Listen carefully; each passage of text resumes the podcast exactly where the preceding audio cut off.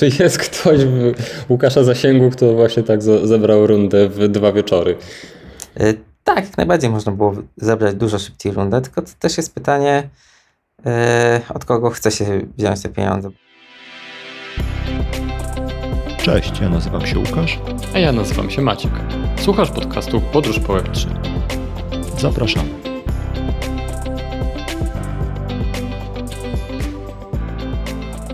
Cześć wszystkim. E, naszym dzisiejszym gościem e, w podcaście jest Jakub Wojciechowski, e, założyciel Redstone.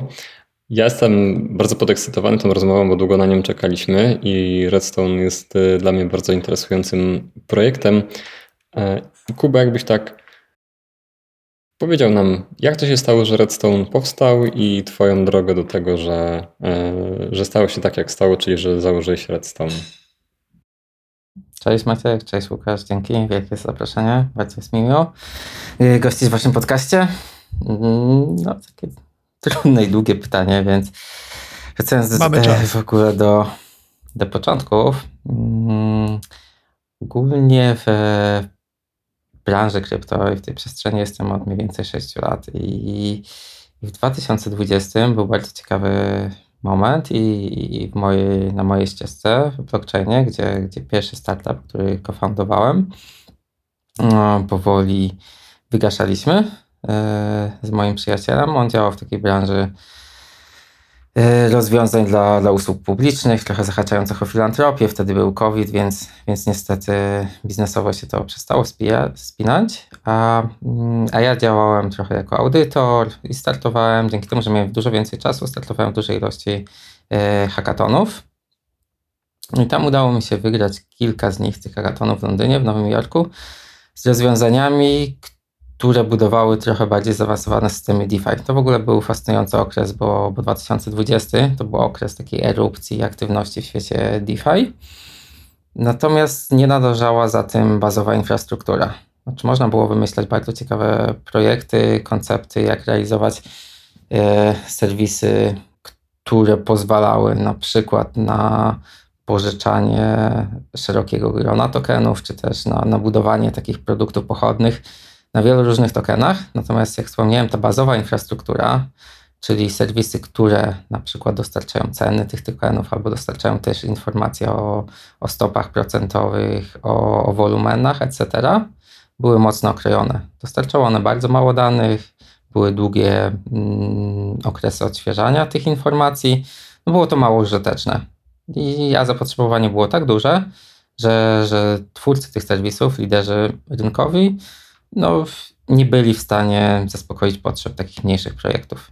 Więc sam zacząłem trochę hakować rozwiązania, które ogólnie się określa mianiem Oracle, czyli takie serwisy, które dostarczają dane pomocnicze dla protokołów blockchainowych, na przykład ceny innych tokenów, albo też inne publicznie dostępne dane, ale w sposób y, przystępny dla, dla protokołów blockchainowych. I i wchodząc głębiej w tą tematykę, no zauważyłem kilka takich strukturalnych problemów. Przede wszystkim obecne rozwiązania były mało skalowalne. Wrzucanie tych informacji na blockchain było strasznie drogie, dlatego też możliwe było zaspokojenie wąskiej, wąskiego mm, zakresu tokenów. Żeby podać takie konkretne informacje, to wrzucanie y, danych o cenach nawet kilkudziesięciu tokenów w momencie wysokiej ceny gazu, czyli też takiego zatłoczenia w sieci, Ethereum kosztowało kilka milionów dolarów dziennie. Więc nic dziwnego, że ciężko to było wyskalować. Ciężko było rozwinąć te e, serwisy, żeby zaspokoiły one use cases związane z mniej popularnymi tokenami. I, i zacząłem się zastanawiać, w jaki sposób można ten, ten problem rozwiązać, obejść. I to był też taki zbieg okoliczności, gdzie odkryłem inny, bardzo ciekawy blockchain, który nazywa się Arweave. I to jest blockchain dedykowany tylko i wyłącznie do storage'u danych. Ponieważ też dając odrobinę kontekstu, w Ethereum storage danych jest bardzo kosztowny. To jest sieć, która skupia się na, na przepustowości, na ilości transakcji i dlatego mocno yy, kara rozwiązania, które zostawiają dużo informacji w blockchainie. Natomiast Arweave... mam pytanie. Hmm? A, a, przepraszam, to tak jeszcze zanim pójdziemy w stronę Arweave'a, bo to jest pewnie takie drzwi, za które jak wejdziemy, to będziemy mhm. tam długo, e, ale to tak żeby złapać dokładnie o co chodzi, czy to działa w ten sposób, że jak ktoś buduje swojego Oracla i chce wrzucać dane do Ethereum na przykład, to oznacza, że on po prostu co jakiś interwał odświeża i nadpisuje cały czas zmienną, na przykład, nie wiem, kurs dolara powiedzmy, tak? I on po prostu robi zapis na Ethereum i jak się zaktualizuje, to robi znowu zapis, znowu zapis i stąd wynika ta kwota w stylu kilka milionów dolarów, bo po prostu płaci gaz za to, że cały czas nadpisuje jakąś zmienną, która mhm. wisi gdzieś w blockchainie, w jakimś jego portfelu, tak? Albo w czymś takim. Tak, tak, tak, tak. Bardzo, bardzo ładnie to skreśliłeś. Tak, regularne nadpisywanie dużej ilości danych jest bardzo drogie i w tej architekturze to niestety przez to jest mało skalowalne, bo jeżeli chcielibyśmy zwiększyć ilość tych, tych informacji, to niestety liniowo nam rośnie też koszt gazu. Czyli po prostu jak chcieć dodawać kolejne wartości, to, to z, z, milionów robią się dziesiątki milionów, mhm. potem setki milionów i tak dalej i nie ma żadnej możliwości, żeby to jakoś paczkować albo w jakiś inny sposób, no nie wiem, kompresować albo coś w tym stylu. Nie istnieje żaden taki mechanizm, który by to jakoś drastycznie poprawiał. W pewnym sensie to, co my robimy, to, to jest taka forma yy, innej architektury dostarczania informacji, gdzie, gdzie same pełne dane są właśnie w tym dedykowanym storage'owym blockchainie, natomiast my dostarczamy minimum informacji, czyli taki mm, za, e, zakodowaną paczkę danych, która pozwala nam na weryfikację twórcy, natomiast te dane są dostępne bardzo krótko i nie dotykają zupełnie tej warstwy przechowywania, więc nie płacimy za permanentny storage, natomiast te dane są udostępniane w kontekście jednej transakcji. Więc to jest nasza, nasza główna innowacja i ona trochę odpowiada na to pytanie, jakby szukanie alternatywnej formy dostarczania danych. Mhm. A wiesz co, ja się chciałem teraz jeszcze cofnąć jeden kroczek do tyłu, bo już weszliśmy trochę w szczegóły tego funkcjonowania, tego przełomu, a jeszcze dla naszych słuchaczy, czy mógłbym Cię prosić, żebyś wytłumaczył, czym jest instytucja czy mm, firma typu Oracle? Jak to, tak wiesz, syntetycznie działa, kto jest waszym klientem, dlaczego wy jesteście w ogóle potrzebni jako, jako Oracle. Mhm. Jasne. Bardzo fajnie, że, to poruszysz, bo może dla wszystkich nie jest jasne, dlaczego taki protokół blockchainowy, czy też jakaś aplikacja na blockchainie nie może po prostu sobie wziąć ceny, nie wiem, korzystając z jakiegoś publicznie dostępnego API, bo, bo jest wiele publicznie dostępnych API, które udostępniają ceny tokenów. No i to jest trochę związane z architekturą blockchainów, Mm, gdzie ze względu na to, że to jest mocno rozproszony system, ten sam kod jest wykonywany na setkach, a nawet tysiącach niezależnych węzłów rozproszonych geograficznie, to synchronizowanie takich zewnętrznych wywołań byłoby bardzo trudne, bo, bo jeden węzeł mógłby wykonywać nie wiem, w chwili X, inny by wykonywał 3 sekundy później, jeszcze inny 5 sekund wcześniej. Poza tym jest bardzo duże zagrożenie, co jeżeli te zewnętrzne API jest w jakimś sensie złośliwe. Mm, blockchain stara się bardzo mocno ograniczyć rodzaj, rodzaj programów czy też kodu, które są wykonywane, żeby ktoś z zewnątrz nie mógł wstrzyknąć jakiegoś złośliwego oprogramowania. To jest wykonywane na właśnie tych tysiącach węzłów y, przez różnych użytkowników, więc nie chcemy, żeby ktoś złośliwie z zewnątrz mógł w jakiś sposób dostać się do ich wewnętrznego systemu i coś tam zmanipulować, dlatego bardzo przyjęto takie założenia architektoniczne, że nie pozwala się na komunikację ze światem zewnętrznym. Więc to są te dwa główne ograniczenia, tak, i synchronizacja i, i bezpieczeństwo, więc taka enkapsulacja, wyłączenie. Okay. jeżeli dobrze rozumiem, to też jest y, powód, dla którego dane są zapisane na blockchainie, jak w przypadku innych oraklów. E, dane są na blockchainie po to, żeby nie korzystać z API, no bo nie ma innej drogi, żeby odczytać jakąś daną taką globalną jak cena, jak nie po API, albo właśnie odczyty wartości z, z blockchain. Tak, więc nie, nie, nie pozwalamy z punktu widzenia kodu blockchainowego wywołać zapytania na zewnątrz, natomiast te wszystkie informacje muszą być wstrzyknięte i dostarczone z zewnątrz do blockchaina, więc jest taki odwrotny odwrotna ścieżka mhm. przepływu informacji. I z Waszych usług, czy w ogóle z usług Oracle, kto korzysta? Jaki rodzaj firmy? Tak, żeby jakoś, wiesz, tak, mhm. złapać, kto, kto, kto korzysta z tego typu danych. Kto opłaca te miliony dolarów, które trzeba mhm. dziennie zapłacić? A to wiesz, to nie jest to pytanie, Łukaszu, bo to wiesz, jest mhm. dużo różnych płatników potencjalnych. Mhm. Jasne, więc E, kto korzysta? Korzystają aplikacje, które potrzebują dostępu do tych informacji. Obecnie najbardziej popularną grupą takich use case'ów i klientów są aplikacje DeFi'owe, czyli związane z finansami na blockchainie, no bo dla nich to jest niezbędny element funkcjonowania. Jeżeli jest serwis pożyczkowy, który wykorzystuje tokeny jako zastaw, czyli przyjmuje tokeny i pozwala ci zaciągnąć pożyczkę w innych tokenach, to on musi wciąż w trybie ciągłym monitorować wartość Twojego zastawu. Tak jak bank, tak jak hipoteka. Ty zastawiasz dom i, i, i możesz za to dostać mm, jakieś środki. Natomiast, no, więc ta cena, tak jak w standardowych finansach to są, nie wiem, cena Twojej nieruchomości, cena Twojego samochodu, etc. Więc tutaj jest to cena tokenów. Ta cena musi być dostarczana. No i to jest niezbędny czynnik. I dla tych serwisów to jest być albo nie być. Albo mają oni cenę tokenu i mogą sobie funkcjonować, albo nie mają dostępu do tych danych i, i jest to mhm. w pewnym sensie wtedy martwy kod. Okay, czyli różnego rodzaju giełdy, y, pożyczkodawcy i tak dalej, mhm. tak? Tak, pożyczkodawcy albo takie giełdy, które może wliwają inwestowanie y, z dźwignią, jakieś produkty w stylu opcji, etc. A, to, a te Binance'y tego świata, jak ja no to mówię, oni te dane też zaciągają z Oracli, czy oni sami tworzą swoje Oracle, żeby nie być u, w jakiś sposób uzależnione od zewnętrznych y, instytucji? No, to fajnie, że też wyjaśnimy, bo Oracle są stricte związane z protokołami blockchainowymi. A Binance, taka giełda, która działa off-chain, ona nie ma takich ograniczeń. Ona może pobierać dane z pełną swobodą. Natomiast jeżeli byłby jakiś odpowiednik Binance'a on-chain, powiedzmy jakiś syntetyczny DEX, który musiałby mieć dostęp do tych danych tokenów, tak, to wtedy niezbędne byłyby Oracle.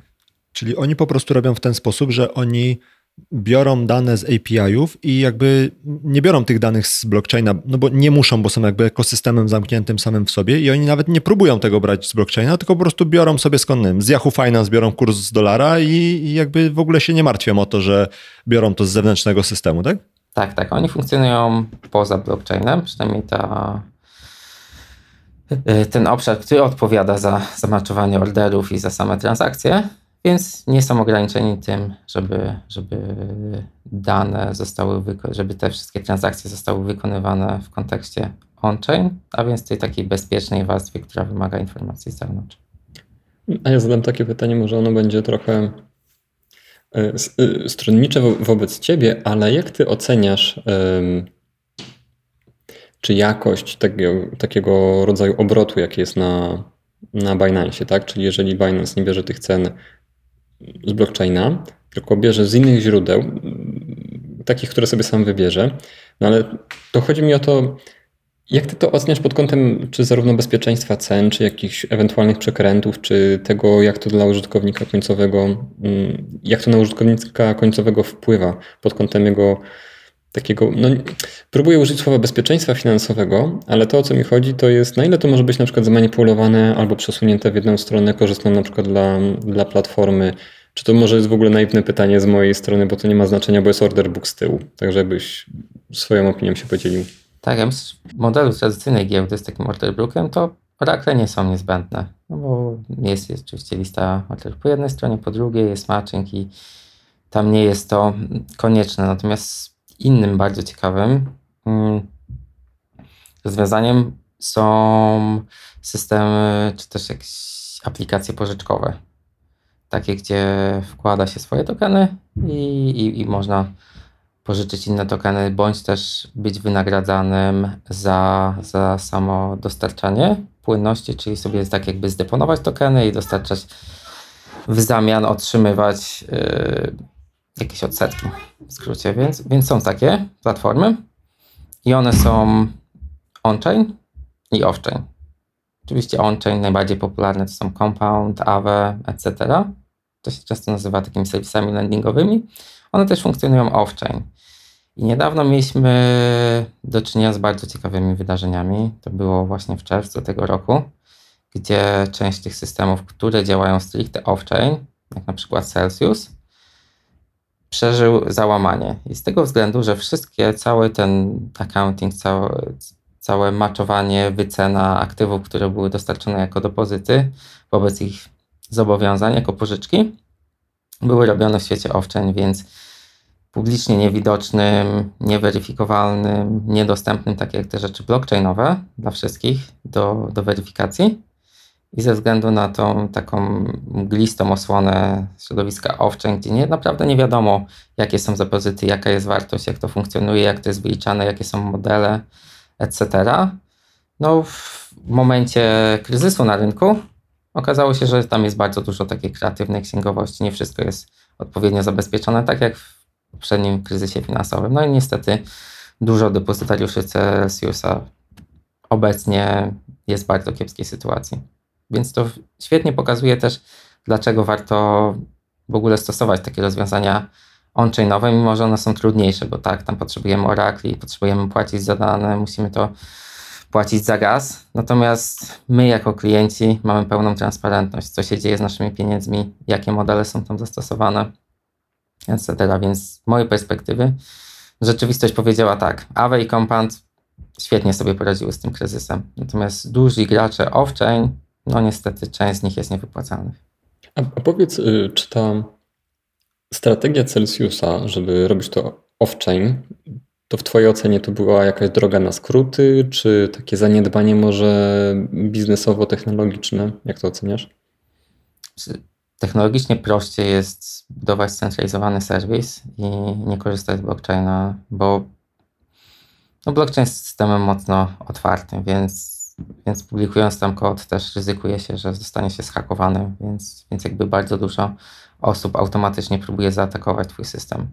Też jest pełna transparentność, więc każdy patrzy ci na ręce. Pewnie niektóre, hmm, właściwie każdy ruch jest publicznie dostępny, więc to, to wymaga od, od twórców też większej, większej jawności, więc no i biznesowo jest, jest łatwiej działać w środowisku, które nie jest tak powiedzmy w 100% transparentne i publiczne, ale też technologicznie jest dużo łatwiej budować rozwiązania korzystając z centralizowanych komponentów, gdzie jednocześnie nie płaci się za gaz, nie musi być to, można po prostu sobie postawić jakiś firewall i zabezpieczyć swój serwis. Natomiast w środowisku blockchainowym każdy ma tam dostęp, więc, więc dbałość o szczegóły i bezpieczeństwo jest na, na dużo wyższym poziomie. Chciałem jeszcze, jeszcze zapytać tak przewrotnie, czy okay, nie płacisz ceny za 10 y, razy więcej deweloperów i kolejny poziom skomplikowania, tylko że no, koniec końców płacisz inną cenę, tak, za niewypłacalność, bo gdzieś y, ta strategia biznesowa no, legła w gruzach, tak? Mhm. No, ja osobiście i też my jako Redstone jesteśmy zwolennikiem jednak zdecentralizowanej wizji świata i rozwoju finansów i, i mimo, że te wydarzenia były bolesne dla całego rynku, to one świetnie pokazują, że, że to nie jest tylko i wyłącznie jakaś taka mm, filozoficzna skłonność grupki pasjonatów, że tak, zdecentralizujemy wszystko, bo chcemy być radykalnie otwarci nie wierzymy korporacjom, tylko w praktyce budując rozwiązania, które są maksymalnie otwarte i weryfikowalne przez przez całą społeczność, budujemy też rozwiązania, które są bezpieczne i, i to widzimy, że, że drogą do, do zapewnienia z jednej strony stabilności branży finansowej jest, jest radykalne otwarcie i, i decentralizacja, bo to po, pozwala uniknąć takich sytuacji, które prowokują do, do jakichś niebezpiecznych zagrań. To jest trochę ta dyskusja, która się od lat toczy o open source, no nie? Czy lepiej mieć zamknięty kod u siebie gdzieś, bo nikt go nie widział, więc nikt go nie schakuje, bo nikt nie wie, co tam jest za tą ścianą, czy lepiej mieć open source'owe rozwiązanie i fajnie, że ktoś znajdzie błąd i potencjalnie jest jakieś zagrożenie, ale jak szybko łatasz to, co się poznajduje, to jest szansa, że w dłuższym horyzoncie będzie ok, tak? To tutaj podobna jest idea, jeżeli rozumiem. Mhm, zdecydowanie. No, no my stoimy na tej... E Mm, powiedzmy na krańcu opinii, że, że tak, open source zdecydowanie. Oczywiście jest trudniej, no, trzeba przejść jakby też taką przemianę, że publikujemy wszystko, jesteśmy otwarci. Oczywiście czasem może zrobimy coś niedoskonałego, ale też wierzymy, że, że w ten sposób można budować lepszą jakość w dłuższej perspektywie. A jest takie, takie zagrożenie, o którym jakby czasami da się na Twitterze wyczytać, że przez to, że wszystkie te DeFi'owe rozwiązania wiszą na oraklach, prawdopodobnie na kilku dosłownie, tak na palcach jednej ręki do policzenia oraklach, to że one są takim naj, najsłabszym ogniwem tego wszystkiego. To znaczy, że tak jak była ta cała sytuacja z Tornado Cashem, czy, czy jakby sobie wyobrazić znowu jakąś taką sytuację, gdzie jakaś instytucja rządząca chciałaby pociągnąć za dźwignię, za którą będzie miała największe przełożenie, no to właśnie takie orakle są tym miejscem, że no tam jak coś zmajstrujemy, to pół DeFi'a od razu jest y, jakby zarażone, że tak powiem, no nie? Czy, czy ja dobrze to rozumiem, że to faktycznie trochę tak jest, że Oracle jest taki, no wszyscy od niego biorą, więc jak on coś zmieni, no to umarł w butach prawie, że. Mhm, jasne. Tu też pewnie się, się zgodzę. Nie nazywać go najsłabszym ogniwem, można powiedzieć, że najbardziej centralnym ogniwem, czy najważniejszym ogniwem. No i też nie jest, nie jest tajemnicą dla każdego, kto będzie badał ten rynek, że, że nawet nie na palcach jednej ręki, ale w zasadzie na jednym palcu wisi, wisi duża część DeFi. I, I to jest zagrożenie i dużo osób zdaje sobie z tego sprawę. Dlatego mm, to, co my budujemy, też ma pewną wartość dla, dla szerszej społeczności, bo budujemy jakąś alternatywę. Próbujemy innego podejścia dostarczania danych. Jest ono radykalnie inne, niż to, co jest obecnie dostępne. Oczywiście jesteśmy na początku drogi, ale wierzymy, że żeby ten system był stabilny, to nie możemy polegać na świecie, gdzie, gdzie mamy zdecentralizowane protokoły, finanse, ale w zasadzie jest jeden zcentralizowany dostawca danych. Potrzebna jest też pewna różnorodność, bo, bo nie każdy model, nasz model najprawdopodobniej też nie będzie idealny, ale, ale warto stosować kilka modeli i dać protokołom finansowym możliwość zastosowania albo dostępu do, do kilku konkurencyjnych źródeł danych. Nawet w momencie, kiedy jeden z nich przestanie działać, żeby mogły łatwiej się przepiąć na alternatywy. I niestety ostatnio też mieliśmy przypadki, gdzie to było trochę związane z, z innym kryzysem w maju, związanym z, z projektem nazwanym Luna, ich tokenem UST, który miał być stablecoinem, natomiast ta cała kryptoekonomia stojąca za nim była mocno naiwna, nieprzemyślana, przyjmowało założenie, że rynek będzie tylko i wyłącznie szedł do góry. W momencie, kiedy rynek zaczął iść w dół, ten, ten model się, w skrócie mówiąc, zawalił i serwisy, gdzie była dostarczana cena USD, czyli tego stablecoina bazowanego na, na Lunie, zostały wyłączone. Zostały właśnie wyłączone przez tego głównego dostawcę, więc przez, przez okres um, około doby te ceny nie zostały odświeżane i część serwisów, która nie była dostosowana do tego, że ktoś może centralnie jakby zamknąć ten kurek z dostarczaniem danych, została też zhakowana ponieważ to dane nie było jak, to, jak, ten hack, jak ten hack wyglądał? To co, ktoś y, wypełnił dziurę, po, podstawił dane? Jak, jak, jak to wyglądało? No, te wszystkie serwisy działały z założeniem, że stara cena jest obowiązująca. Więc ta cena UST, która wynosiła powiedzmy tam 0,1 dolara, była wciąż obowiązująca, ponieważ no, dostarczanie nowych danych zostało włączone, a te serwisy nie walidowały informacji, czy ta cena została na przykład ostatnio zmieniona, więc cały czas ostatnia cena była brana za prawdziwą. I, można I było... oczywiście no, większość błędów w tej przestrzeni to niestety błędy dewelopera, więc po pewnym czasie, bo, bo jak mówiłem, ta przestrzeń jest otwarta, ludzie zauważyli ten błąd, no i brutalnie wykorzystali możliwość dostępu do starej ceny. Okej, okay. czyli na swoją korzyść dokonywali takich zakupów, które tak. E, były po, po, po korzystnej dla nich cenie, ok. Tak, czyli jakby dostarczali ten token, który już był praktycznie bezwartościowy, natomiast w danym protokole on wciąż posiadał wartość sprzed kilku godzin, czyli wyższą cenę. No i to umożliwiało wzięcie pożyczek bez, bez pokrycia. Czy to oznacza, że w przestrzeni DeFi'owej jest ileś projektów, które mają w swoich skarbcach dużo bezwartościowej luny kupionej za dużo, za dużo y, pieniędzy versus to, ile ona kosztowała wtedy na rynku? Mm, myślę, że to oznaczało raczej taki scenariusz, że jeżeli te serwisy DeFi'owe w odpowiedni sposób nie odświeżały tej szybko spadającej ceny, to wtedy pojawiało się to ryzyko, że ktoś nadużyje ten mechanizm.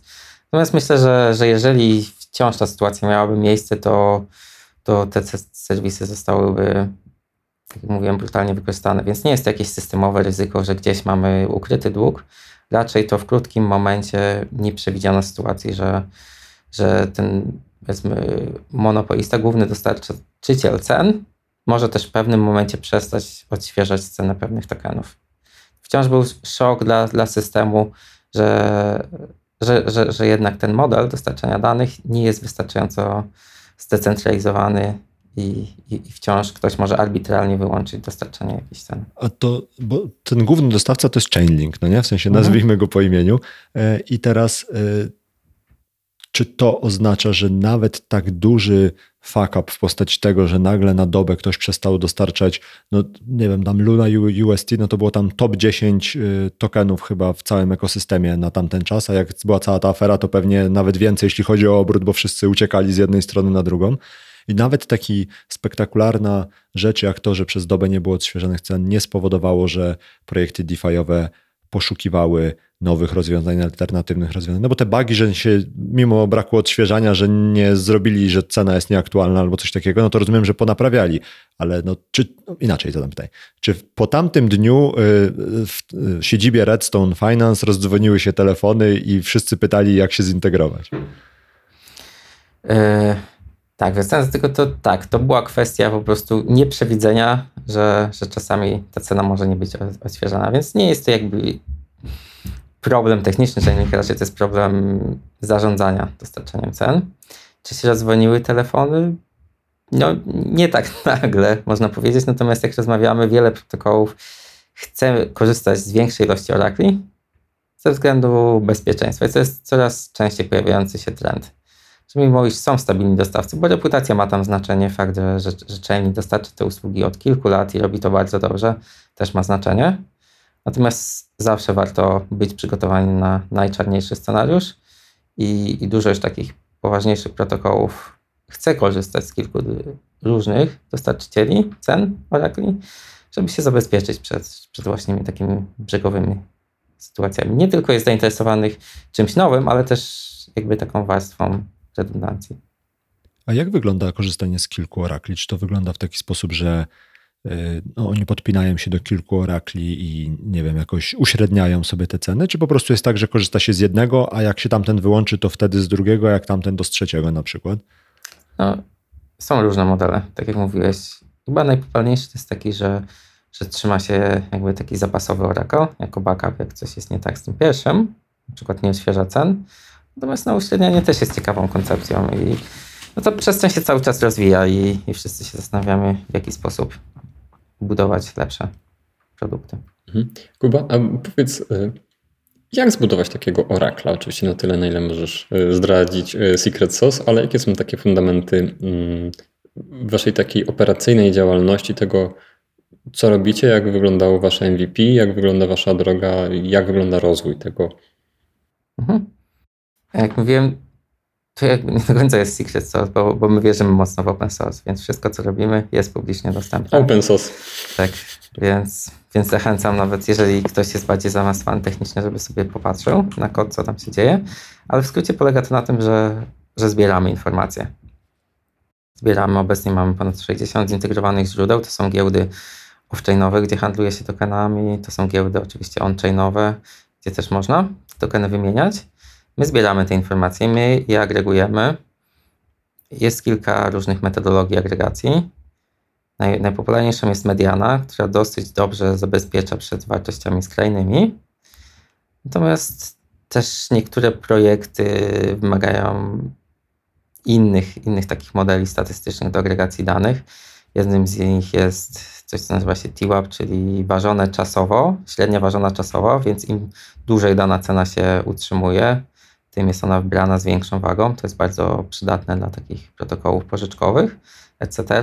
Ale wracając do dużego takiego yy, obrazu, jak to działa wysokopoziomowo, to pobieramy ceny, odpowiednio je agregujemy, pakujemy, czyli te yy, ci uczestnicy naszego ekosystemu, którzy agregują, podpisują sobie daną paczkę cen, czyli oni dają swoją reputację i też swoją gwarancję, że te ceny są właściwe i te podpisane paczki dostarczamy na blockchain. W ten sposób, mhm. że każdy użytkownik może sobie wziąć podpisaną paczkę i wykorzystać ją w komunikacji z protokołem.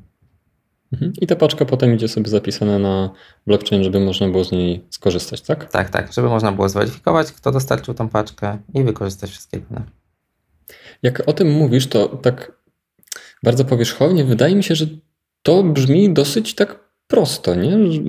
Wyzwaniem jest zebranie danych po wystawianych przez, przez Waszych partnerów wystawiających te dane, przeprocesowanie to, te, tych danych jakieś numeryczne i zapisanie. I ja sobie tak myślę, popraw mnie, jeżeli się mylę, że to, co Wam się udało zrobić, to znaleźć taki największy ból w replikacji y, monopolisty, tak? No bo monopolista musi wydawać milion dolców dziennie na obsługę takiej ilości danych, żeby ją zapisać na, na blockchainie.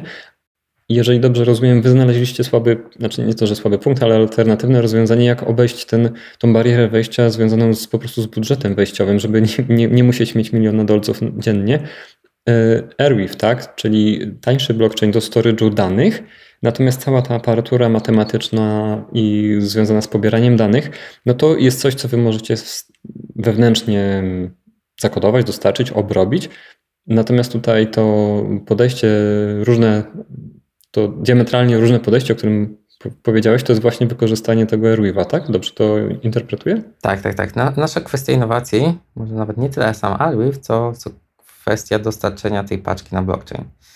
Bo te dane można albo bezpośrednio tam zapisać, co jest kosztowne, albo można je dostarczyć w takiej formie trochę hakerskiej, czyli przyklejonej do zwykłej transakcji użytkownika i wtedy jeżeli użytkownik chce, tylko i wyłącznie, jeżeli chce z tych danych skorzystać, więc nie tak, że, że co kilka minut regularnie, tylko po prostu naprawdę chce z tego skorzystać, to wtedy pobieram sobie naszą paczkę i weryfikujemy skąd pochodzą te dane, czyli jakby kto potencjalnie mógłby je zapisać.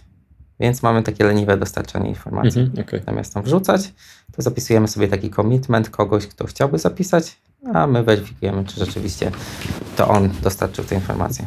Czyli to jest wręcz y, on the fly, czyli to jest tak trochę dynamicznie agregowane, tak? To znaczy to nie jest cały czas agregowane, tylko y, w momencie, w którym ktoś chce wykorzystać daną cenę, tak, do swojego wyświetlenia ceny na swojej aplikacji, to wy to podajecie dynamicznie. Dobrze to rozumiem? Tak, na blockchain to trafia dynamicznie, wtedy tylko i wyłącznie, kiedy ktoś chce nas skorzystać z tej ceny.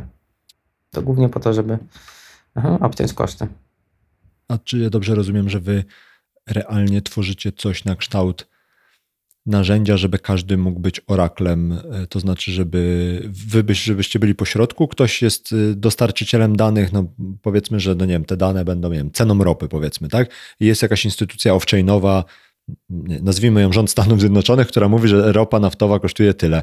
I teraz oni mogą być y, oraklem i nie muszą budować całej infrastruktury, tylko korzystają z was, a wszyscy, którzy chcą sobie on-chain korzystać z wartości ceny ropy naftowej baryłki na przykład, y, jakby za waszym pośrednictwem korzystają bezpośrednio z y, tego dostarczyciela danych, tak? Mhm. Tak, tak, tak. Świetnie nazwałeś, bo my dostarczamy narzędzia, infrastrukturę i pozwalamy każdemu dołączyć do tego rynku. To trochę się też wiąże z naszym modelem biznesowym. My jakby nie pobieramy bezpośrednio opłat od, od aplikacji, którym są dostarczane dane.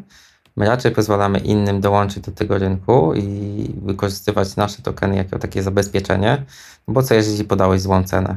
Wtedy zdecydowanie powinieneś to zrekompensować tym aplikacjom, użytkownikom i to zabezpieczenie, które potem posłuży jako rekompensata, to są nasze tokeny redstone'owe. Więc my, my budujemy infrastrukturę, My dostarczamy token, który jest niezbędny, żeby zostać tam uczestnikiem tego rynku.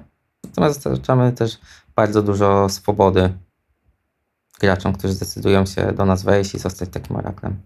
Czyli wy po prostu dajecie, znaczy ktoś kupuje od was tokeny, które są de facto zastawem na to, że nie jest złym aktorem w mhm. całym tym ekosystemie. I jeżeli ktoś zweryfikuje, że no nie wiem, ktoś złe dane podaje, to te tokeny z jakiegoś takiego escrowa, nazwijmy to, trafiają do tego, który został y, poszkodowanym w związku z tym, że, że ten dostarczyciel danych zrobił coś złego, tak? Mhm, tak, tak to właśnie działa. Okay.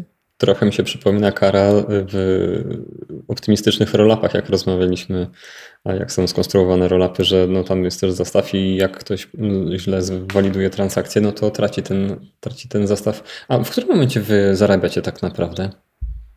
Mm, nasz model biznesowy polega na mm, budowaniu ekosystemu i rozkręcaniu tego ekosystemu, czyli na tym efekcie sieciowym. Jeżeli zbudujemy stabilne, świetne rozwiązanie do dostarczania danych dużo osób będzie chciało tam wejść i dostarczać tę informację, będzie też duże zapotrzebowanie na, na token, czyli na to zabezpieczenie. To jest nasza wizja jakby. Nie, nie działamy na modelu jakby ucinania prowizji od, od dostarczania danych, raczej działamy na modelu rozwoju inwestowania w sam ekosystem. No to jest trochę trochę powiązane właśnie z takimi nowatorskimi blockchainowymi biznes modelami, gdzie no, nie idzie się bezpośrednio na, na same fee, tylko raczej na rozwijanie całej takiej bazowej infrastruktury, co jest dłuższym procesem, ale też potencjalnie bardziej mm, interesującym, bo, bo, pozwala trzymać ten system otwarty, więc, więc więcej osób może, może tam wchodzić i, i samemu też zarabiać.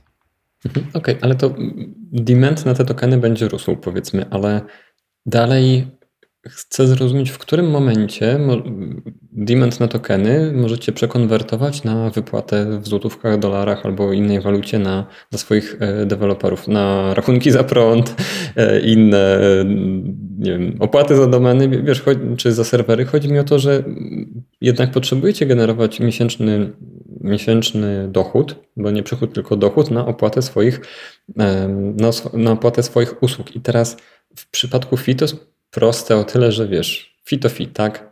Większy obrót, y, y, strumień pieniędzy płynie. Natomiast tutaj szukam momentu konwersji tego, no bo co, będziecie częściowo sprzedawać e, wasze tokeny na rynek, na rynku po wyższej cenie, bo ona będzie rosła, bo będzie większe, większe zapotrzebowanie. Tutaj chciałem to lepiej zrozumieć. Mhm. Jasne. E, działamy model takim, że aby móc funkcjonować, aby zbudować tę infrastrukturę, potrzebujemy kapitału. Oczywiście musimy zapłacić deweloperom, rachunki, etc. I w tym celu rozmawiamy z inwestorami, którzy widzą, że tak, jest duże zapotrzebowanie na, na Oracle w DeFi. Ten rynek rośnie bardzo dynamicznie.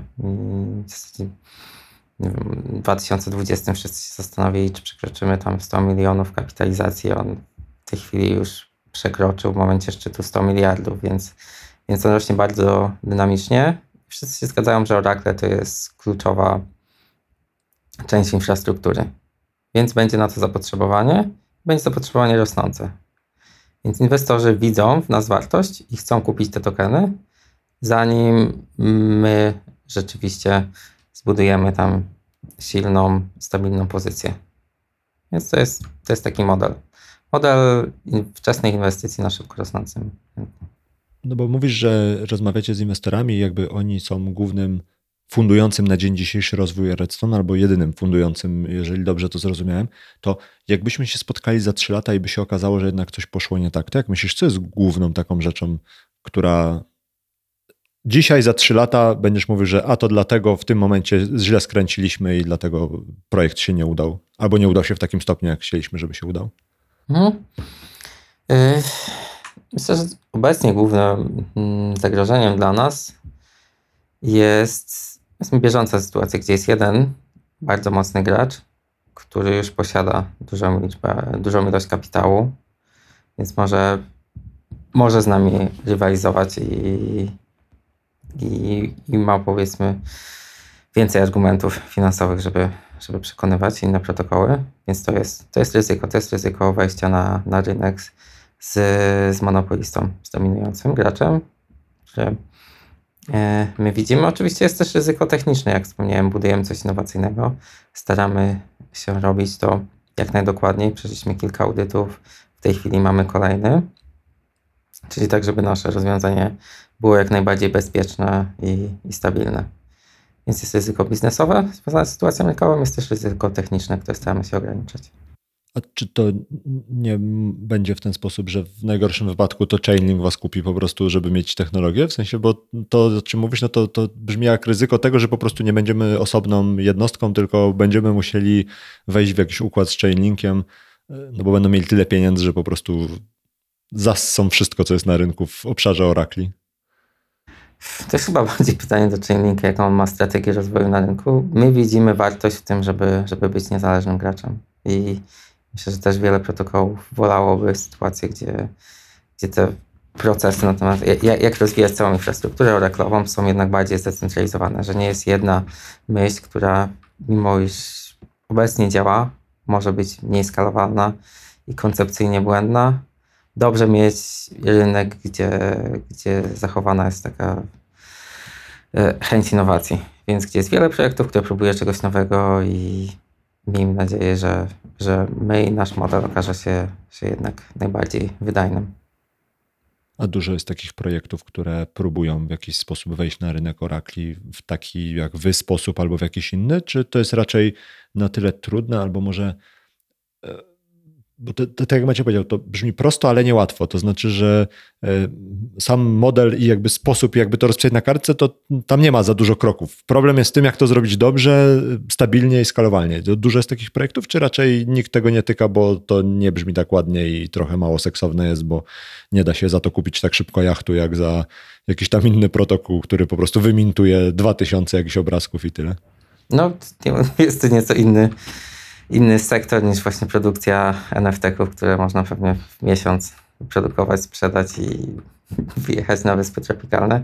Te projekty buduje się latami.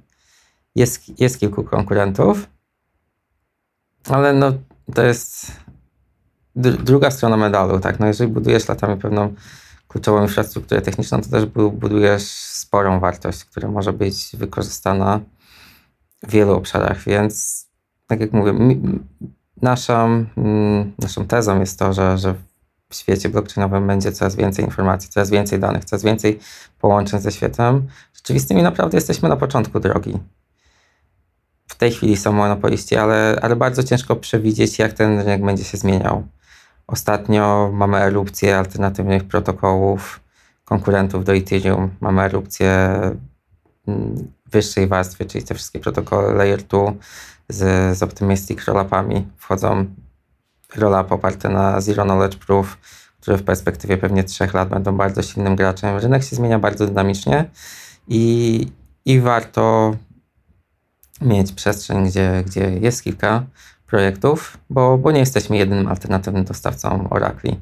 Jest, jest, jest wiele projektów, myślę, że, że około 10, które też w jakiś sposób próbuje wprowadzać innowacje do tej przestrzeni.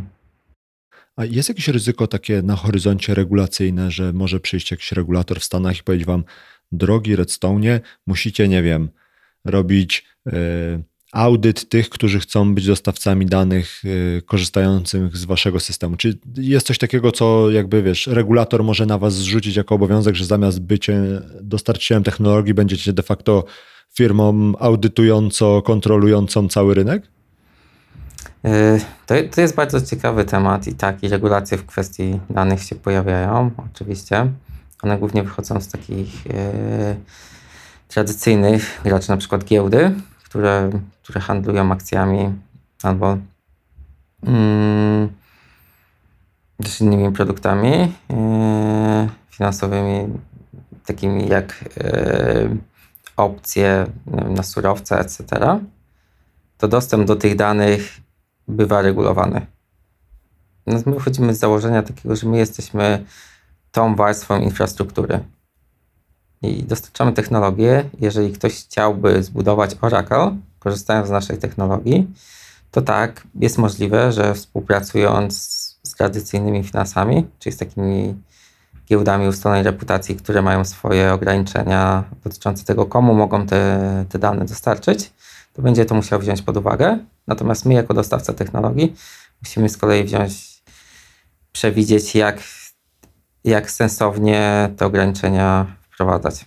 W jaki sposób. Czyli wy po prostu przesuniecie to na stronę dostarczyciela danych. Powiecie, słuchajcie, jak chcecie dostarczać dane o tej ropie, to pamiętajcie, żeby w Stanach dogadać się z urzędem jakimś tam jakimś, bo y, jak coś, to wam będzie groziło fee, a my tu tylko dajemy technologię, ewentualnie pomagamy i doradzamy, ale wy nie, jakby chcecie się ustawić w takim miejscu, gdzie nie będziecie brać na siebie żadnych jakichś takich elementów y, prawno-regulacyjno, no nie wiem, jakich tam jeszcze mogą być, y, tak? Tak, no staramy się skupić na technologii. Bardzo ciężko byłoby nam zarządzać tym projektem, jeżeli mielibyśmy też jakiś gigantyczny dział prawno-regulacyjno, nie wiem jak to nazwać nawet po polsku, compliance. Czy, compliance'owy. tak, compliance'owy. No, to, to nie do końca jest to, na, gdzie jesteśmy ekspertami. No i wolimy się skupić na, na wąskim obszarze technologii. I dlatego też mamy taki model, że, że udostępniamy tą technologię innym graczom, którzy mogą być z kolei ekspertem w dziedzinie prawno-regulacyjnej. A powiedz, y, co jest teraz y, dla Was największym takim wyzwaniem, nad którym pracujecie? No bo macie tę technologię, ona chyba działa już, prawda? Już można korzystać z Waszych usług. Natomiast zastanawiam się, wracam do tego mojego pytania z, z wcześniejszej części. Jak Wy widzicie swój rozwój i nad czym teraz pracujecie? Mhm. Jasne. E, tak, technologia już działa i zabezpieczamy protokoły, które używają nawet prawdziwych pieniędzy, więc nie jest to tylko jakieś rozwiązanie na kartce papieru, tylko musimy być gotowi na, na ewentualne ryzyka, ataki, etc. Zapewnić stabilne działanie. Niedawno e, wypuściliśmy kolejną wersję protokołu, który powinien być bardziej elastyczny, czyli pozwalać na mm, pobieranie i scalanie danych pochodzących z wielu źródeł, wiele typów danych, etc. Więc głównie po stronie technicznej była to taka innowacja i teraz audytujemy ten kolejny poziom, ko kolejną iterację protokołu. I wciąż pozostaje zwykły, zwykły mm, problem rozwojowy startupu, czyli dopasowanie nasze, naszego interfejsu, naszej dokumentacji, na, naszej propozycji, tak żeby ona była jak najbardziej użyteczna dla klientów. Więc jesteśmy w kontakcie z kilkunastoma projektami. Cały czas dyskutujemy, jak to usprawnić, jak lepiej coś połączyć z ich istniejącym produktem, etc. No i to jest długa droga, tak żeby nasze okay. rozwiązanie było jak najbardziej przyjazne.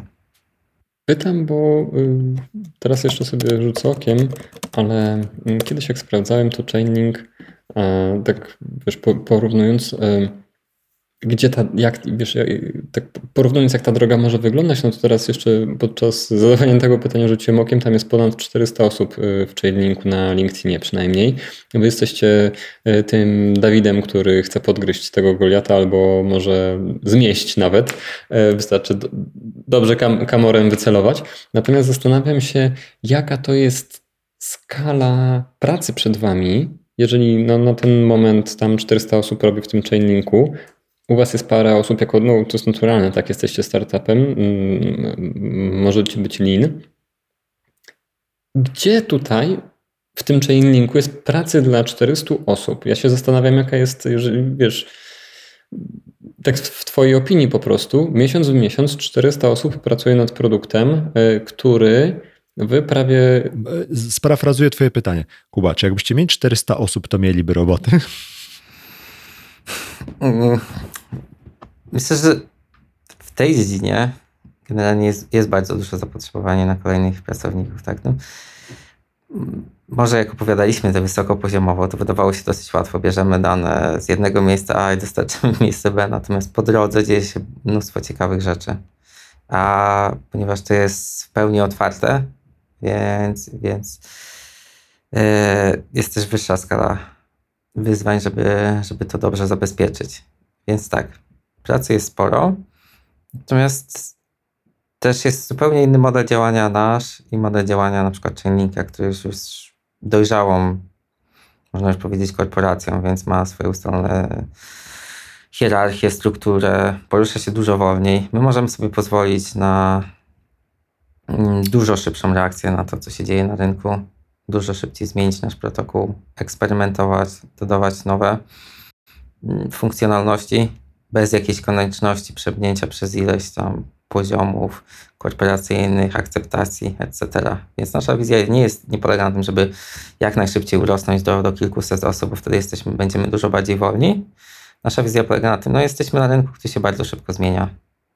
I, no i próbujemy tam być innowacyjni, idealnie sobie znaleźć nasz product market fit, no i wtedy możemy rosnąć już w bardziej tradycyjnych kierunkach, czyli biznesowych, inwestując więcej w marketing, dział sprzedaży, wsparcie, etc. Ale na razie skupiamy się głównie na technologii. A czy na roadmapie jest taki punkt, w którym wy będziecie chcieli Redstone'a w jakiś sposób, nie wiem, zdecentralizować albo oddać go tak, puścić go, żeby płynął i sobie samemu zająć jakieś takie miejsce gdzieś z boku, jako jakiś taki service provider czy ktoś taki? Mm, jak wspomniałem o naszym modelu biznesowym, tak, budujemy ekosystem, infrastrukturę, więc bardzo nie, nie chcielibyśmy mieć takiej stałej, stuprocentowej kontroli nad, nad tym biznesem, jak tradycyjna korporacja, która będzie to blokowała. Raczej, raczej wolimy działać w takiej wizji, że, że, że, że teraz budujemy technologię, natomiast w przyszłości chcielibyśmy, żeby nasi użytkownicy, nasi stakeholderzy, inwestorzy, wszyscy, wszyscy, którzy są w tym ekosystemie, żeby mieli coraz, coraz większy głos w tym, jak to się rozwija. Okay. okay. A powiedz proszę, bo wspominałeś o tym, że no, przeszliście kilka audytów, teraz jesteście w trakcie kolejnego. Jak działa i na czym polega audyt w wypadku rozwiązań takich, jak wy tworzycie? Bo to jest takie magiczne słowo, które brzmi groźnie i tak, wiesz, górnolotnie, a jestem ciekawy, jak to tak y, odarte z całego tego nimbu, że tam nie wiadomo, co się dzieje. Jak to wygląda tak operacyjnie? W sensie ktoś przychodzi do was, czy zagląda wam w kod, czy o co chodzi? Tak, tak, tak. Nie, niekoniecznie do nas przychodzi, bo, bo cały kod jest publicznie dostępny, natomiast tak, udostępniamy ten kod i prosimy, żeby, żeby go przejrzeć, zweryfikować, znaleźć jakieś potencjalne wektory ataku, słabe miejsca, rzeczy, które można ulepszyć. I czekamy na ten proces, na wyniki i wtedy wprowadzamy zmiany i poprawki. Czyli to jest trochę bardziej to przypomina takie peer review kodu niż, niż jakiś taki audyt księgowy, gdzie przychodzą kontrolerzy i przeglądają tysiące ksiąg. Okej, okay, czyli to działa w taki sposób, że ktoś bierze wasz kod na wasze zlecenie, i szuka w nim dziury, ewentualnie potencjalnego miejsca, gdzie jest jakaś przestrzeń na to, żeby coś poszło nie tak. tak? Od takiej strony czysto technologicznej, to znaczy, że patrzy, czy tam ify są dobrze popisane, czy ktoś nie zostawił tam czegoś, nie zamknął średnika i tak dalej. Y, I daje wam potem jakiś taki spis tych rzeczy, które powinniście zmienić, albo on rekomenduje, żebyście zmienili, wy je wprowadzacie albo nie, i w zależności od tego, czy je wprowadzicie, czy nie, albo w jakim stopniu, to on potem daje pieczątkę, że OK, Redstone przeszedł audyt firmy X, tak? Mhm, tak, tak. To jest, może jeszcze z zastrzeżeniem, że to jest bardziej jeszcze transparentne, że, że te wszystkie jakby uwagi publikujemy i, i nawet jak jakieś sugestie nie chcemy mm, zaimplementować, to fajnie też, żeby użytkownicy wiedzieli dlaczego i co za tym stoi, etc. Więc, więc to jest taka publiczna weryfikacja kodu i oczywiście możemy mieć jakieś błędy, ale, ale warto, warto coś takiego przeprowadzić. A powiedz, y, załóżmy, że taki audyt wykryje po prostu dziurę, która może spowodować nadużycie, hak, wiesz, wyczyszczenie czegoś, tak? No, nie wiem, czy takie możliwości są w przypadku instytucji typu Oracle, ale załóżmy, że takiej, taka podatność jest zidentyfikowana. I teraz jak wygląda aktualizacja, łatanie takiej dziury? Na blockchainie teoretycznie nie da się, y, jak kod jest wpuszczony, to jest niemutowalny. Jak wygląda łatanie podatności? Mhm. Więc jakby audytujemy mm, kod i rozwiązania, które jeszcze nie działają na produkcji, natomiast które mają zostać prowadzone na produkcję. Więc odpowiadając na to pytanie, natomiast czy zdarza się tak, że, że taka infrastruktura krytyczna powinna być zautomatyzowana? Ym, tak, i wiele takich protokołów posiada, posiada taką furtkę naprawy błędów. I to jest publicznie dostępne, wiedza. Nie jest to tak, że, że ten kod rzucamy i wierzymy, że jesteśmy programistami, bogami, nie popełniamy błędów i on tam zawsze zostanie. Nie, to jest bardzo naiwne podejście. Dużo profesjonalnych yy, protokołów ma odpowiednią ścieżkę upgrade'u, która też jest transparentna do użytkowników. Czyli jeżeli jest zauważony jakiś błąd, to pojawia się taki release kandydat i użytkownicy albo mogą zostać z tym protokołem i trzymać tam swoje fundusze, czekać na ten upgrade, albo je po prostu wycofać. Mhm. Nawet nie chodziło mi o to, że, żeby Redstone'owi cokolwiek wytykać. E, bardziej jestem zainteresowany tym, żeby zrozumieć, jak e, to, co na blockchainie zostanie raz wprowadzone jest niezmienialne, jak sobie chodzi protokół smart, smart contract, na przykład tego się nie da zmienić, bo to jest jeden kierunek tylko. Zastanawiam się tak ogólnie, jak można naprawić dziurę, załatać dziurę w, w działającym obecnie smart kontrakcie na blockchainie, tak żeby kolejne, kolejni użytkownicy nie byli podatni na taką dziurę? Czy to jest w ogóle możliwe i Także chcę to po prostu zrozumieć. Mhm, ja, ja, jasne, może nie do końca jasno odpowiedziałem, ale mimo takiej niezmienności blockchainów teoretycznej jest wiele rozwiązań, które pozwalają na upgrade'owanie protokołów. No to jest trochę technicznie, takie bardziej zaawansowane tworzenie takiej warstwy mm, pośredników interakcji z kontraktem, które pozwalają pewne rzeczy upgrade'ować, pewnych nie, w sposób transparentny dla, dla osób, które wchodzą w interakcję z protokołem. Więc nie jest zupełnie tak, że, że te protokoły są niezmienialne i że nie można tam nic naprawić.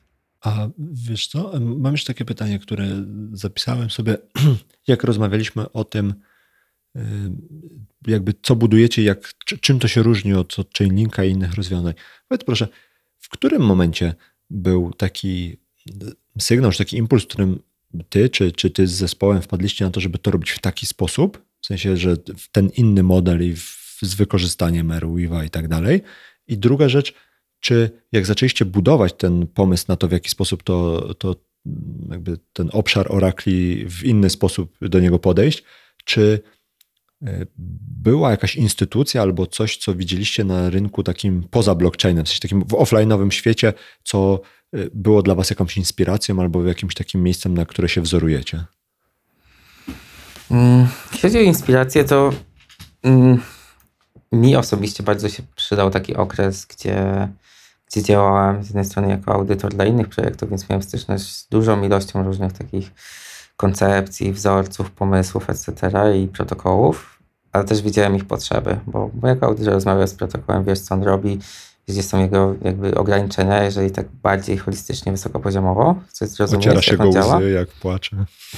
tak, więc, więc to jest super inspirujące mieć takie mm, możliwość rozmowy z wieloma projektami, ale też sam udział w hackathonach też jest świetnym miejscem i każdemu to polecam, bo pojawia się mnóstwo pomysłów, projektów, są jednocześnie próbuje się zrobić coś innowacyjnego i wtedy widać ograniczenia dużo lepiej.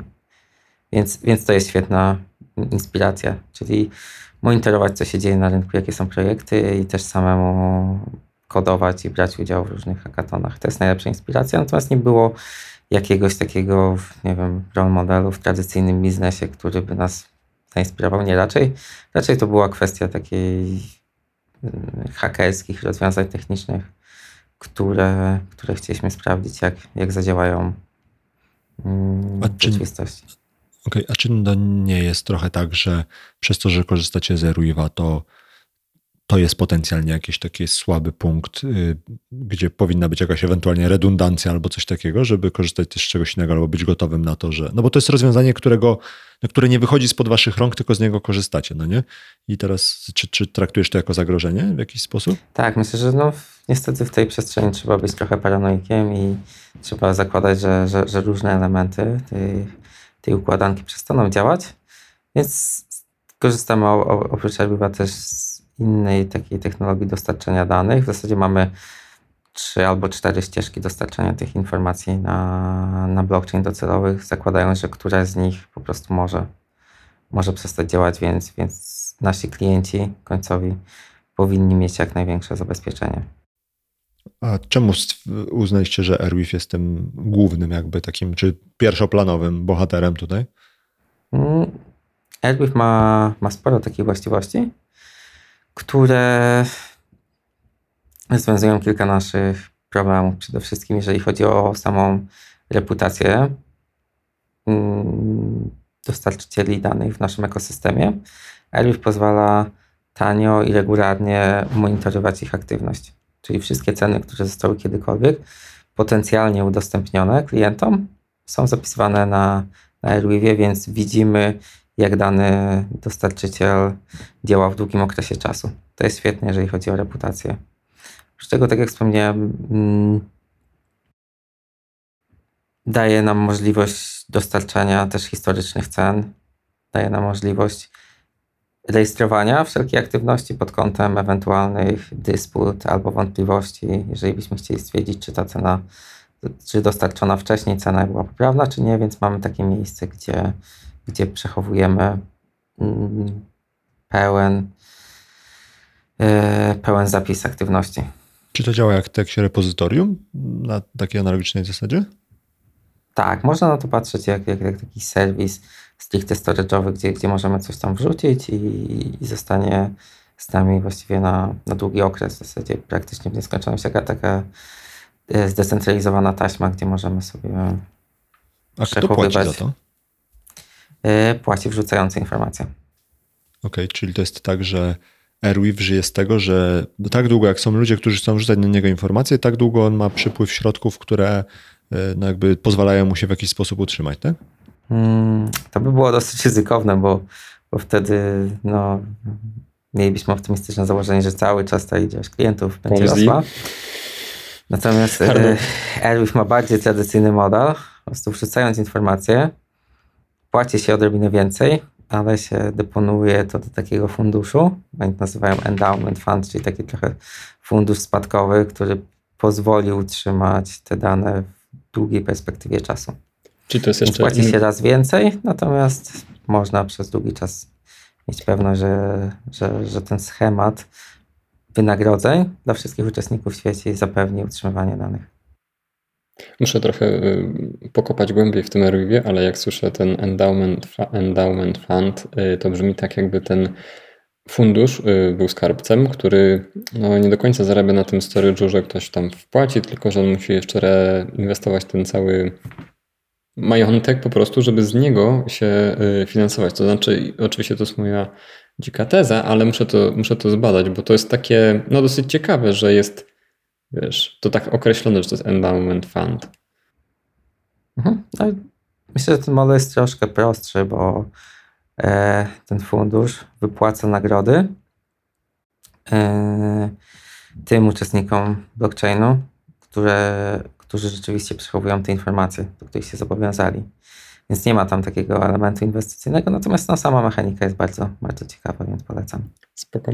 A powiedz, y, bo ja chciałem jeszcze się upewnić, no bo używacie Arweave'a, ale powiedziałeś też, że on wam pozwala za, na zapis tych informacji, na przechowywanie ich, ale to nie jest tak, że to jest jedyna opcja do tego, żeby je przechowywać. Po prostu to jest ekonomicznie uzasadniona opcja, bo jest y, przystępny cenowo z uwagi na fokus na storage'u, a nie na y, tak jak, no po prostu tam jest tani storage, tak? To jest zaprojektowane tak, żeby to było, dostarczało przestrzeni na dane, prawda? Tak, tak, zgadza okay. się. No jest, no świetnie wpasowuje się w nasz model świadczenia tej usługi jako właśnie atrakcyjny cenowo moduł do, do przechowywania informacji. Okay. A jak integrujecie się z różnymi chainami, czy współpracujecie z różnymi chainami, to widzisz jakieś takie e, trendy albo jakieś takie E, rzeczy, które się dzieją, na rynku L1 i L2, które są ciekawe i które Twoim zdaniem warto obserwować pod kątem tego, no nie wiem, podejścia, nie wiem, rozwiązań albo czegoś takiego, co za chwilę Twoim zdaniem będzie czymś ważnym? Bo no, macie takie spojrzenie trochę z lotu ptaka na dużo różnych tych projektów, zarówno tych L1, jak i tych L2, więc myślę, że może być dobrą osobą, która widzi różne rzeczy albo jakieś trendy, które, fale, które już zaczynają wzbierać. Mhm. Mm, jeśli chodzi o takie obecne trendy, to pojawiają się takie rozwiązania e, pod sieci dedykowanych konkretnym aplikacjom. To też jest takie fajne stosowanie, to się dzieje i, i w Avalanche'u, gdzie, gdzie jest ten ruch subnet. Prostu jeżeli jakaś aplikacja staje się na tyle popularna, że, że koszty funkcjonowania na, na głównej sieci są e, nierealistyczne, Czasami bardziej opłaca się przejść jakby na trochę taki własny, prywatny blockchain, który jest jakoś połączony z tym głównym blockchainem, więc takie podsieci dla, dla popularnych aplikacji. To jest oczywiście trend, który jest i w Avalanche, i w Polkadot, i to jest bardzo popularne w ekosystemach kosmosowych, etc. Oczywiście jest związane z erupcją różnych chainów. Są bardzo ciekawe zagadnienia, e, jak te chainy połączyć, czyli bridge. I w tej chwili tam też naszym zdaniem jest, jest potrzebny rozwój infrastruktury, bo, bo w ostatnich miesiącach mieliśmy bardzo dużo ataków na bridge i wszyscy zdajemy sobie sprawę, że, że o ile blockchainy przez te kilka lat deweloperzy nauczyli się budować w miarę bezpieczne, te same technologie bridge'owe niestety nie są jeszcze bardzo dojrzałe. A to też jest super ciekawy element, o którym myślimy nawet w kontekście Oracle, bo często bridge potrzebują informacji z Oracle, żeby połączyć dwa różne blockchainy, czyli potrzebują informacji, co się dzieje na tych dwóch różnych blockchainach, więc to jest fascynujący temat, jak, jak można budować tą synergię między bridge'ami o reklamie, żeby zapełnić taką właśnie cross-chain, interaktywność. A jak już wspominaliśmy wcześniej, same rozwiązania L2 oparte o mechanizm roll-upów, obecnie takich optymistycznych, które są dużo łatwiej implementowalne, ale w przyszłości też opartych o, o dowody Zero Knowledge, no wydaje się, się przyszłością blockchainów, jeżeli chodzi o zwiększenie ich skalowalności i ilości transakcji, które A... będą w stanie przetworzyć. A czy z waszego punktu widzenia, jak są te właśnie blockchainy w stylu Cosmos czy Polkadot, która no tam, jeżeli ja dobrze rozumiem, jak to funkcjonuje, to założenie jest takie, że jest jakaś taka warstwa, która łączy y, chainy, które są jakby współdzielą jak tego nie wiem, to się nazywa layer zero, tak? Chyba w ty, czy, czy jakoś tam inaczej się nazywa chyba w tych, tych systemach. Czy to z waszego punktu widzenia jest ułatwienie, bo y, integrujecie się tylko z tą warstwą taką główną i wszystkie te, nie wiem jak to się nazywa, dodatkowe chainy, subchainy, czy jakkolwiek się to nazywa, no nie wiem, w takiej Polce dot na przykład z automatu już mają wszystko to, co wy zintegrowaliście z Polką, czy musicie z każdym pojedynczym, który tam wchodzi, y, osobno w jakiś sposób się integrować, czy cokolwiek z nim robić? Mm, my jesteśmy w dosyć takiej korzystnej sytuacji, nawet szczęśliwej, że e, wielochainowość trochę idzie w parze z naszą architekturą. Jak wspomniałem, my chcieliśmy się ograniczyć to związanie ze storage'em danego blockchainu. Był bardzo drogi, nie dotykamy to, jesteśmy super letcy, pozwalamy użytkownikom pobrać transakcję i ją wykorzystać. W związku z tym ta sama paczka danych może być wykorzystywana na praktycznie dowolnym chainie. Więc jakby out of the box, bez zmian w naszej architekturze, możemy świadczyć te same usługi dla, dla wielu różnych chainów i to zaczyna fajnie działać, bo, bo dużo nowych chainów przychodzi do nas i mówi, no konkurencji są zbyt wolni z integrowaniem z nami. To, to trwa miesiącami i to jest kłopotliwe. Natomiast u Was to, co jest fajne, że, że w zasadzie możemy od jutra pobierać Wasze, wasze paczki i dostarczyć je naszym aplikacjom. Okej, okay, to ciekawe. A y, wspominaliśmy jakiś czas temu o tym, że na dzień dzisiejszy rozwój Redstone'a jest finansowany pieniędzmi z funduszy. I teraz powiedz, bo wy, jeżeli dobrze sprawdziłem, zebraliście rundę pierwszą, tą presidową w 2021 roku, przynajmniej Crunchbase tak mi powiedział. Y, z tego, co rozmawialiśmy, no to zebraliście też już kolejną rundę. Jak się różni zbieranie rundy w czasie E, kiedy wszystko rośnie i jest e, pełen optymizm, versus zbieranie rundy w czasach, kiedy już ten optymizm zaczyna trochę wygasać, albo przynajmniej stygnie. Mhm. E, obecną rundę seedową zebraliśmy no, wiosną tego roku, więc, więc jeszcze był dosyć optymistyczny. No, ale no, pojawiały się, pojawiały się pewne, pewne obawy. Natomiast samą już taką bardzo końcówkę rundy zbieraliśmy w momencie kryzysowym.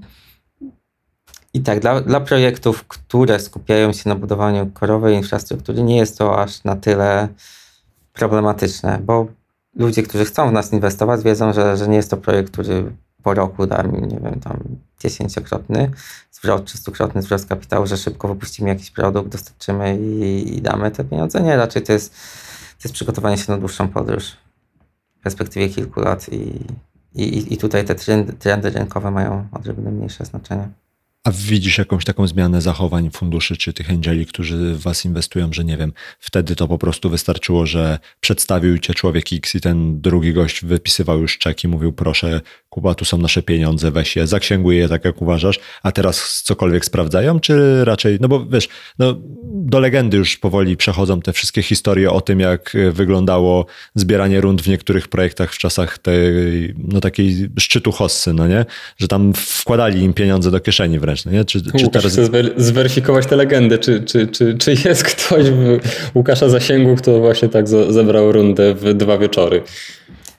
Tak, jak najbardziej można było zebrać dużo szybciej rundę, tylko to też jest pytanie, yy, od kogo chce się wziąć te pieniądze, bo, bo część tych funduszy miała pieniądze związane, no, zainwestowali sobie w jakiś token, on wzrósł stukrotnie, nagle mają dużo pieniędzy, pomyśleli, o, blockchain jest super maszynką do robienia łatwych pieniędzy, więc, więc dajmy, zainwestujemy w inne projekty. z perspektywy też projektu infrastrukturalnego nie jest dobrze brać nawet takie, takie łatwe pieniądze, no bo to są inwestorzy, którzy nie wiedzą na czym polega ten rynek. No i w momencie, kiedy my za rok nie damy im zwrotu 10-stukrotnego, mogą być z tym zaskoczeni i, i tak nie chcieliśmy nie współpracować tak, z kimś, kto, no, kto nie miał na przykład doświadczenia przejścia przez, przez jakiś kryzys. Dużo mieliśmy komf- no, tyle komfortową sytuację, że rzeczywiście w momencie, kiedy zbieraliśmy ten był jeszcze gorący, więc mogliśmy sobie pozwolić na wybór partnerów. No i wybranie partnerów, którzy spędzili już w tej branży kilka lat i przeszli też przez moment załamania, jest naszym zdaniem dużo, dużo bardziej wartościowe, bo oni rozumieją o co tutaj chodzi, że, że nie jesteśmy też takim projektem nastawionym na, na krótkoterminową zwrot kapitału. A odpowiadając na Twoje pytanie, myślę, że teraz no, nie zmienił się może model weryfikacji, bo te fundusze, które miały te pieniądze, naj, najczęściej ich po prostu już nie mają, więc nie jest tak, że one weryfikują projekt, oni po prostu mają puste kieszenie, bo, bo niestety te, te, pieniądze były trzymane w, w krypto. A wiesz co, pytam też pod tym... i ich mhm. wartość mocno spadła. Pytam też pod tym kątem, że tak jak opowiadasz o tym, no to wy budujecie coś, co w długiej perspektywie ma rozwinąć skrzydła i że to jest właśnie taki dalekobieżny pociąg, a nie jakaś tutaj taka szybka wyścigówka, która przyjdzie z punktu A do B. I zastanawiam się, jak na to patrzycie też pod kątem tego, że jak zbieracie te fundusze, to potencjalnie y, to może w jakiś sposób rzutować na waszą no, reputację, która tak jak wspominałeś, no, na tym rynku Orakli i tych dostarczycieli infrastruktury ogólnie no jest super istotna, więc tak zastanawiam się, czy patrzycie też pod kątem tego, żeby no nie wziąć pieniędzy od kogoś, to potem okaże się jakimś kimś, za kim będą szły jakieś, nie wiem, podejrzenia, czy to nie daj Boże jakieś zarzuty i no wam to jakby biznesu nie popsuje, tylko bardziej może w jakiś sposób nadszarpnąć reputację, albo może wam po prostu zjeść dużo czasu na składanie zeznań, jak się okaże, że ten ktoś dziwne rzeczy robił, a wy byliście jego kontrahentem realnie, no nie? Mhm, tak, tak, więc bardzo też uważaliśmy na reputację naszych partnerów. Masz jakąś heurystykę, jak sprawdzać partnerów, żeby no, nie trafić na minę za szybko? Mhm. Nie jest ona jakby yy, zagadką. No, duże fundusze, bardzo łatwo znaleźć o nich sporo informacji.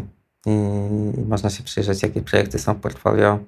Można też porozmawiać z tymi projektami, jak się współpracuje z danym funduszem, ale też sama, sama aktywność, powiedzmy, od kilkunastu lat w branży też, też dużo świadczy o, o stabilności, więc tak, no warto robić due diligence. W drugą stronę nie tylko cieszyć się, że ktoś chce nam dać pieniądze, bo, bo im łatwiej te pieniądze ktoś chce dać, tym, tym więcej znaków zapytania się pojawia. Okay. A jakbyśmy się przenieśli dzisiaj dwa lata do przodu, to jak myślisz, w jakim będziemy miejscu rynku Web3, blockchain, krypto, jak zwał, tak zwał? Jaką widzisz przyszłość w swojej szklanej kuli?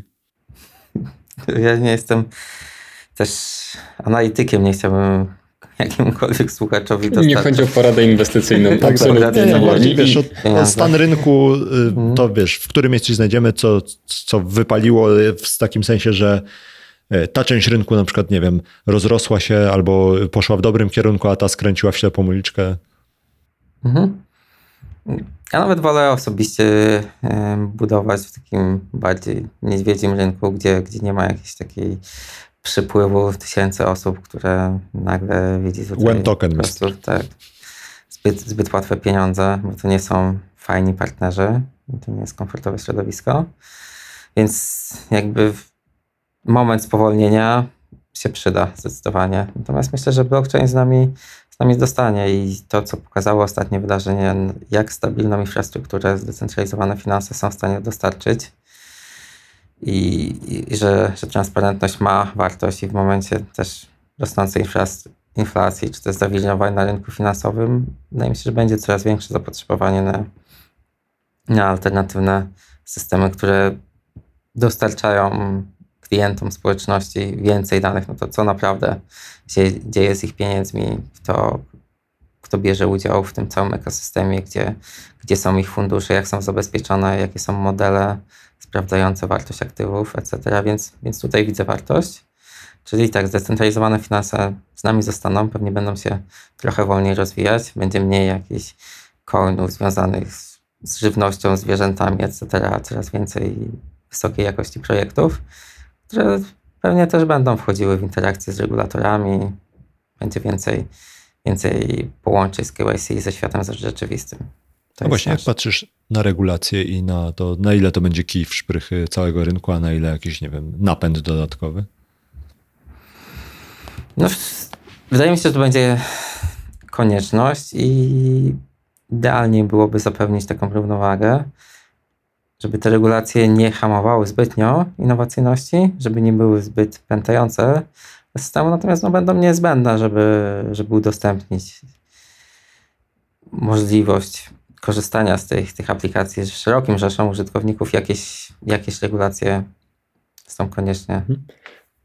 Wiesz co, i to mnie też ciekawi, bo odczuwa się takie, y, taką presję właśnie na te regulacje. Y, I są takie teorie na ten temat, że jest to wywoływane mm, presją ze strony inwestorów, funduszy, którzy nie chcą taką falą wchodzić w blockchain, w krypto ogólnie, póki nie jest on wyregulowany, póki nie, nie wiadomo, co się z nim stanie, czy jakaś regulacja y, zakaże kopania jakie, jakiegoś tokenu z uwagi na E, na środowisko na przykład, czy na pobór energii. I Twoim zdaniem to jest tak, że jak na przykład to zostanie trochę bardziej uregulowane, to taka fala pęknie i inwestorzy zaczną walić drzwiami i oknami jeszcze bardziej niż y, dotychczas? Myślę, że dla dużej ilości takich instytucjonalnych inwestorów tak ma to znaczenie. Jak biorą udział w jakimś protokole, no kto oprócz mnie jest w tym protokole? Czy, czy, czy nie ma tam czy do, do tej wspólnej mm, kubki pieniędzy nie dorzuca się jakiś czarny charakter, więc tak, więc dla nich to ma duże znaczenie.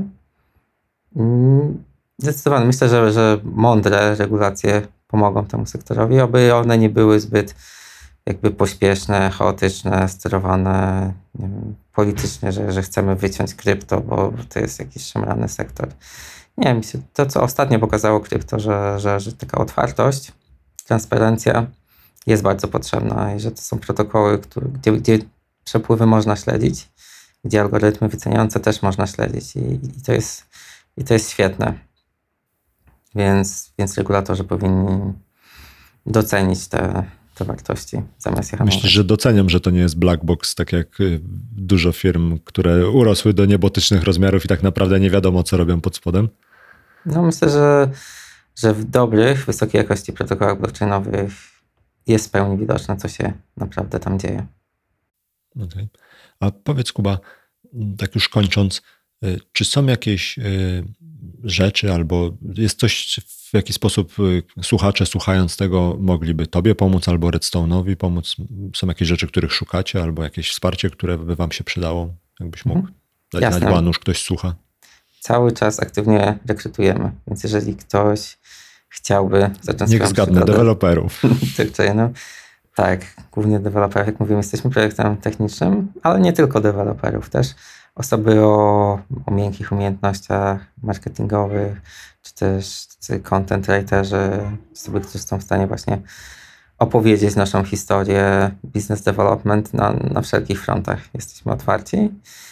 Jeżeli kogoś pociąga ten sektor, nie wiem, bo jesteśmy jednym z nielicznych lokalnych projektów w Polsce, które starają się robić coś, coś ciekawego, innowacyjnego, to, to zapraszamy do kontaktu, jesteśmy bardzo otwarci i, i tak, i, i potrzebujemy więcej ludzi. Jak mówiłem, niedawno zdobyliśmy większą rundę finansową i chcemy, chcemy się rozwijać. Okej, okay. super.